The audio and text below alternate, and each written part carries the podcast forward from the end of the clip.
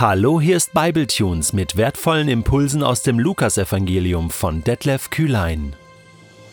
Der heutige Bibletune steht in Lukas 23, die Verse 44 bis 56 und wird gelesen aus der neuen Genfer Übersetzung. Inzwischen war es Mittag geworden. Eine Finsternis brach über das ganze Land herein, die bis drei Uhr nachmittags andauerte. Die Sonne hatte aufgehört zu scheinen. Dann riss der Vorhang im Tempel mitten entzwei. Jesus rief laut, Vater, in deine Hände gebe ich meinen Geist. Mit diesen Worten starb er. Der Hauptmann, der die Aufsicht hatte und vor dessen Augen das alles geschah, gab Gott die Ehre. Dieser Mann war wirklich ein Gerechter, sagte er. Die Menschen, die in Scharen zu dem Schauspiel der Kreuzigung herbeigeströmt waren und das ganze Geschehen miterlebt hatten, schlugen sich an die Brust und kehrten betroffen in die Stadt zurück. Alle die, die mit Jesus bekannt gewesen waren, hatten in einiger Entfernung gestanden, unter ihnen auch die Frauen, die ihm seit den Anfängen in Galiläa gefolgt waren. Sie hatten alles mit angesehen. Unter den Mitgliedern des Hohen Rates war ein Mann von edler und gerechter Gesinnung, der den Beschlüssen und dem Vorgehen der übrigen Ratsmitglieder nicht zugestimmt hatte. Er stammte aus Arimathäa, einer Stadt in Judäa, und wartete auf das Kommen des Reiches Gottes. Josef, so hieß dieser Mann, ging zu Pilatus und bat um den Leichnam Jesu. Nachdem er den Toten vom Kreuz abgenommen hatte, wickelte er ihn in ein Leinentuch und legte ihn in ein Grab, das in den Felsen gehauen war und in dem noch nie jemand bestattet worden war.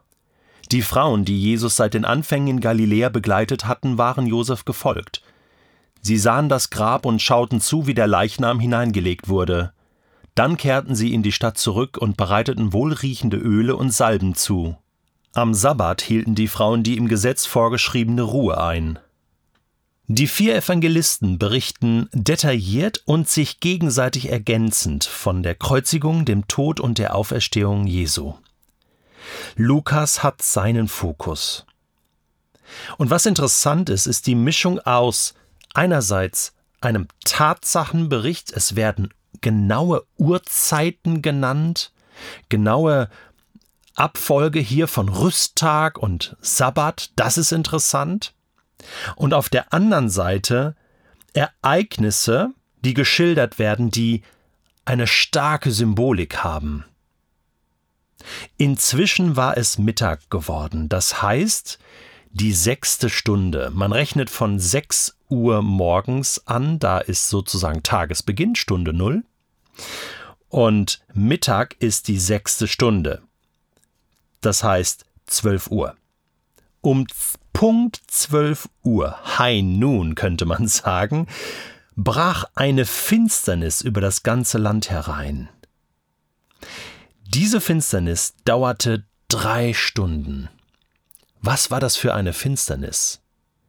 In den Propheten des Alten Testaments lesen wir zum Beispiel Amos 8, Vers 9 oder auch in Joel 3 von einer Finsternis, die Gott hereinbrechen lässt, und es ist immer ein Zeichen von Gottes Gericht. Dunkelheit. Gott richtet. Gerichtstag, das wird angekündigt. Sonne und Mond werden ihren Schein verlieren, auch das, was für die Wiederkunft von Jesus vorausgesagt wird, auch da wird es dunkel werden. Der Himmel wird sich zusammenrollen. Und das ist nicht symbolisch, sondern das ist tatsächlich so. Dunkelheit.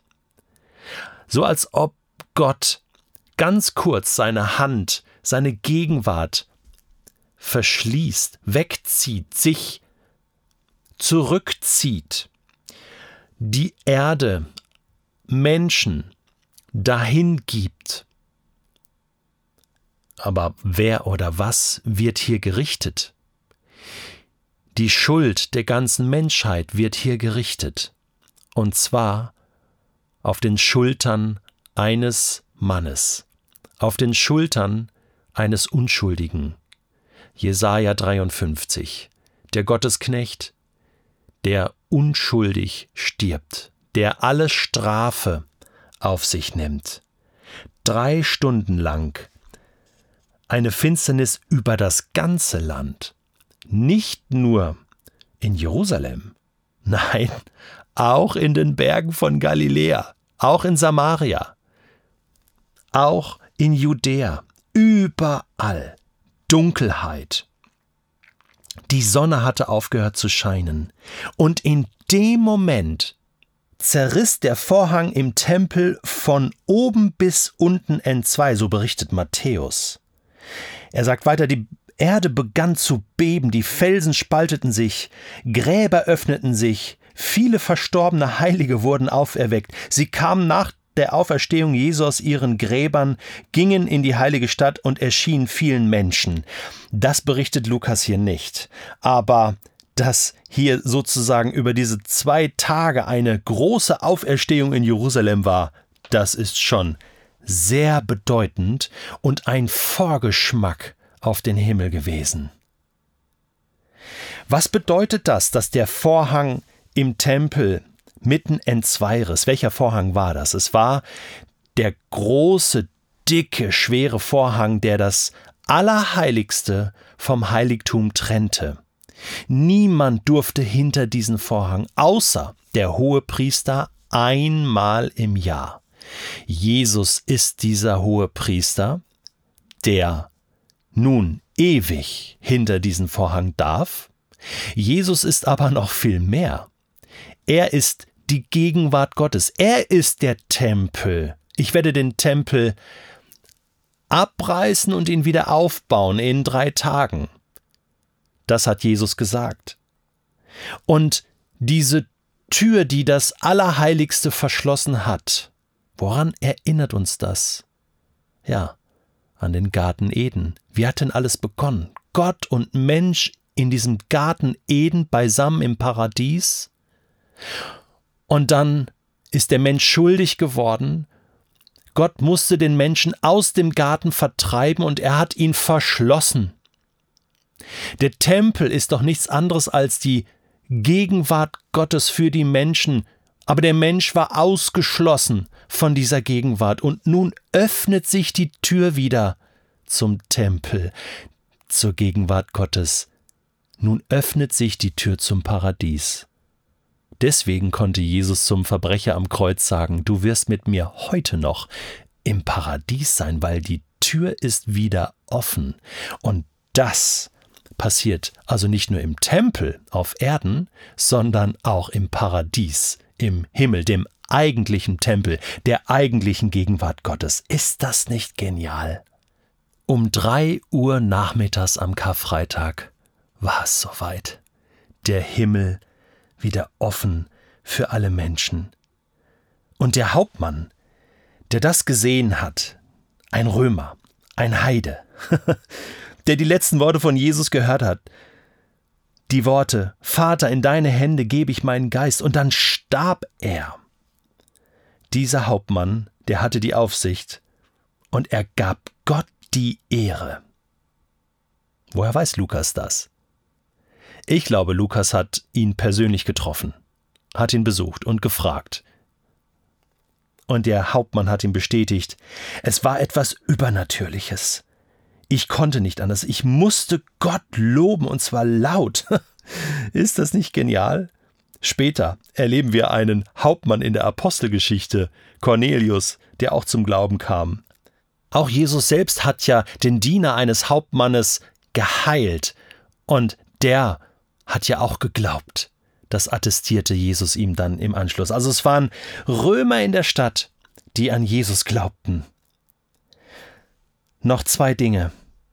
Josef von Arimathea, ein Mitglied des Hohen Rates. Nein, er hat nicht zugestimmt. Er war auf der Seite von Jesus. Er hatte Geld, er hat das alles genau beobachtet und er hat geholfen. Wie liebevoll das hier beschrieben wird, dass er den Leichnam abnahm und ihn umsorgte und dann in das Grab legte, was er gekauft hatte, ein frisches Grab. Wenn du mal die Gelegenheit hast, nach Jerusalem zu gehen, musst du unbedingt das Garden Tomb, also das Gartengrab äh, außerhalb der Altstadt äh, in der Nähe vom Damaskustor besuchen. Das ist wirklich sehr realistisch. Es ist nicht das Grab von Jesus, nein, nein, aber so ähnlich äh, muss es ausgesehen haben. Sehr, sehr eindrücklich. Die Frauen, die Jesus seit den Anfängen in Galiläa begleitet hatten, waren Josef gefolgt und sie sahen das Grab und schauten zu. Das waren Augenzeugen. Sie schauten zu, wie der Leichnam hineingelegt wurde. Denn an Ostern war er ja nicht mehr da und die Tücher lagen dort an diesem Ort. Also sie sahen, wie der tote Jesus in das Grab gelegt wurde und das Grab wurde verschlossen. Dann kehrten sie in die Stadt zurück und bereiteten alles zu. Und ja, sie hielten sich an den Sabbat. Natürlich, alle haben das gemacht. Also, am Samstag ist nichts passiert. Ne, am Schabbat. Sondern sie warteten bis zum frühen Morgen, bis zum frühen Sonntagmorgen, bis zum frühen Ostermorgen.